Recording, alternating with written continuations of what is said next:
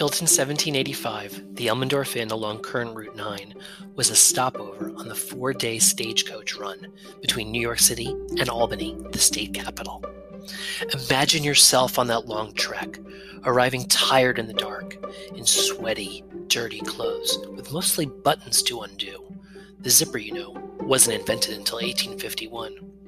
But after a bumpy ride through Westchester, you'd be so relieved to step out of your coach, stretch your legs. You'd order someone to take your horses around back, and you'd enter a building like the Elmendorph with low ceilings, but be welcomed by a warm fire, a warm meal, probably a warm beer, and hopefully, if you're lucky, a warm bed.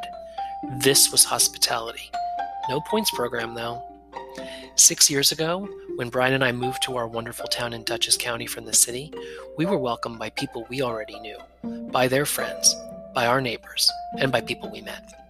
We found the various Facebook groups, feeds, email lists like the Empire Regulars. I learned to do the country wave. We found our favorite stores and shop people. We bought a generator, hired a handyman. We went through like three plumbers. What we didn't think to notice at the time was there wasn't much of a welcome from, you know, the institutions, the villages or the town or the county. I mean, on a farm road of a goat farm, a sheep farm, and an orchard, and two other houses, that's it. It's not like there's a neighborhood welcome committee. So last Wednesday evening was really exciting. Brian recently joined the board of Historic Red Hook, which is based in the Elmendorph Inn, and with them, he organized a welcome neighbor event on Zoom. I think they expected like 20 people or so, people new to the town and some who've been here for years. When we logged on, though, the turnout was more like 60. A few faces I knew, and spotted a few local politicians too, but also scrolling the pages of faces, I didn't know a lot. After welcomes from Will Tatum, the county historian, Beth Jones, president of Historic Red Hook, Brian, and Elizabeth, the director who you heard here on Cidiot episode 39, remember? We were split into breakout rooms to get to know each other. My group had a few new residents. Also, Emily, who works for MB, the online newspaper, Beth from the board of Historic Red Hook, and two longtime residents, one of whom turns out to be the mother of our plumber, Todd, plumber number three.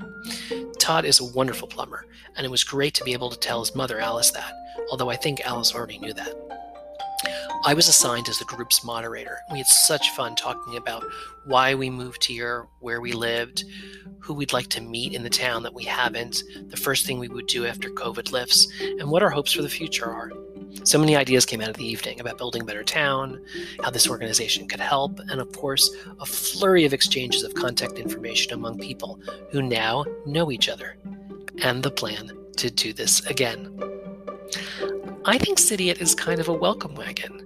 From the beginning, it was to encourage and welcome people to life in the country, particularly the Hudson Valley where we live, but really to rally the call for anywhere you can hear a donkey bray or chase the sunset.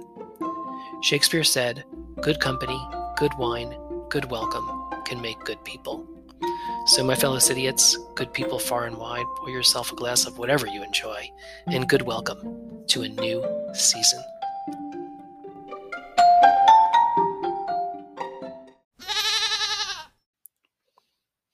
I'm Mat Zucker, and this is Cidiot, Learning to Live and Love Life in the Hudson Valley, Season 4, Episode 1.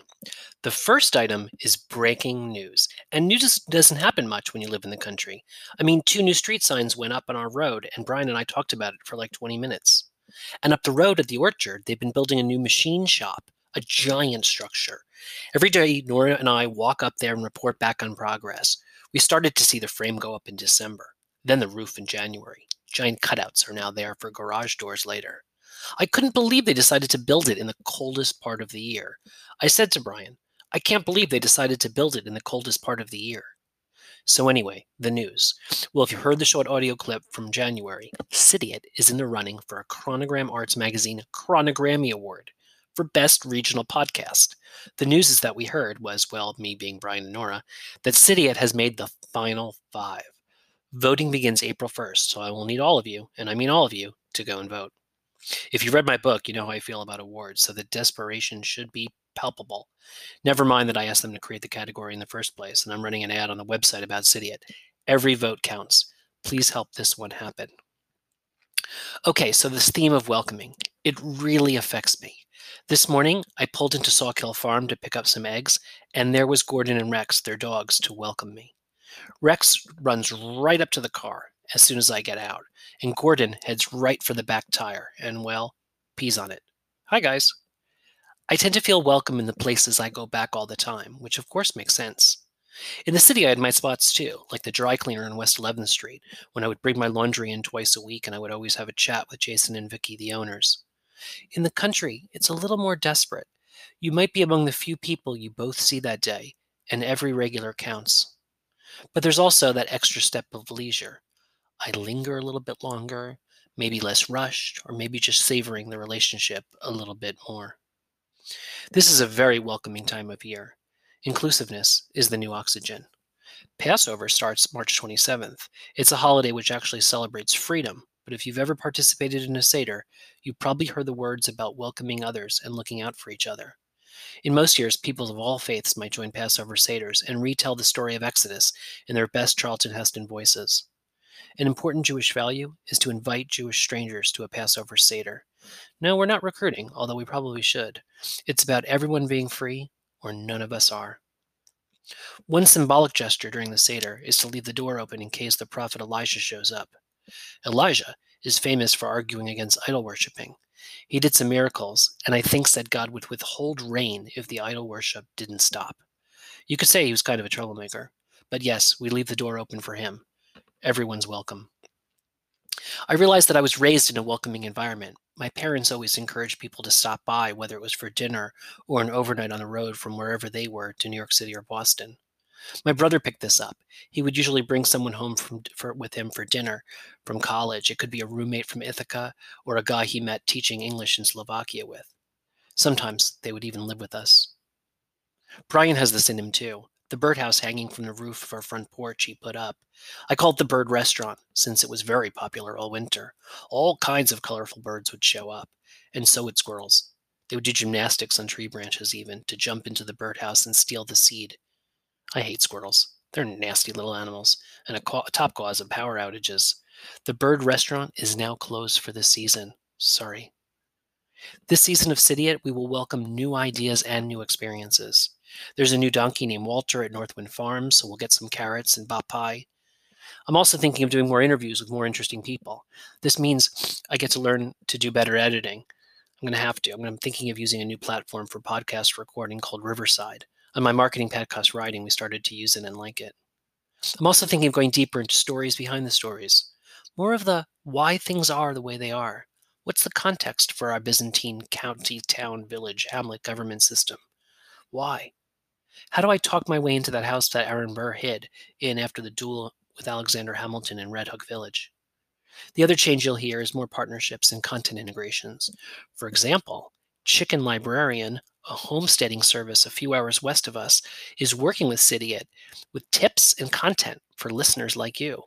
Check out her classes in the meantime at chickenlibrarian.com. One format I was also going to try this year on Cidiot is live streaming. You may have seen me write about it in Forbes.com recently. And I've been going to a few other people's live streams, and they're quite fun. And there's a certain energy to them. Drop me a line in the Facebook group or on Insta or email goods at cidiot.com if you think this is a terribly good idea and if you have any ideas for live streaming topics.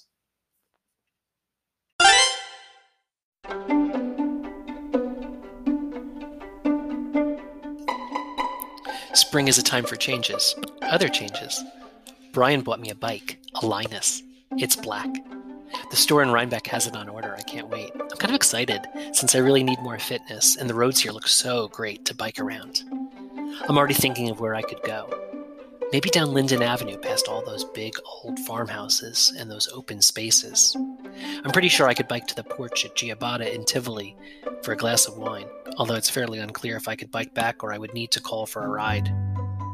Gardening season is coming, which means a lot to Brian for the plants and a lot to me for the garden parties. Even if it's small groups this year, spaced apart, we are rolling out the welcome blanket. I'm thinking of wearing real shirts again. I spent the last 12 months primarily in t shirts and sweatshirts. I rotate between two Cornell sweatshirts, one Sawkill Farm sweatshirt, two Gap brand ones, and a Patagonia. Finally, on a Friday of all days, I actually put on an Untuckit and a v neck sweater as if it was 2020 and I was headed to a client meeting in Minneapolis. Right now, it's hard not to focus on the weather changes. The weekend was amazing. Nora and I took a long hike at Greig Farm, while Brian ran a marathon or a half marathon through Tivoli Bays. If you haven't been to Greig Farm, you should. Greig Farm's the third generation farm in Red Hook on Pitcher Lane, right off Route 9. There's a farm store open every day, and TJ's meatloaf is killer. You can also visit their goats. On Saturdays, there's also a farmer's market of stands. You can usually meet Norm Greig himself at the fish counter. But what's really my favorite feature is that Norm and his family recently created four miles of walking paths through the back orchard where you can go for a long walk or take the dog on a run. Spring is also full of chores. I need to unplug the heat tape, as you remember. I need to switch out the water filter, as I often forget. And of course, I need to clean out my goat shed so I can use it again as a seasonal office. It's all happening. Just look outside. Just go outside.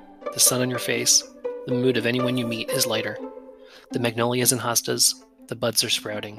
And if I think about it, so am I.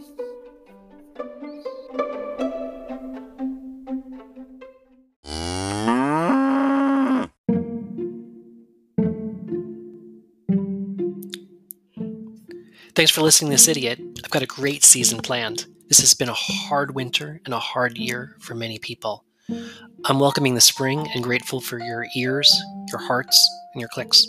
Starting April 1st, please vote for Cidiot at chronogram.com for Best Regional Podcast in the Arts and Entertainment categories. I'm Mat Zucker, streaming from what was once America's Food Basket and is certainly currently ours. Come visit.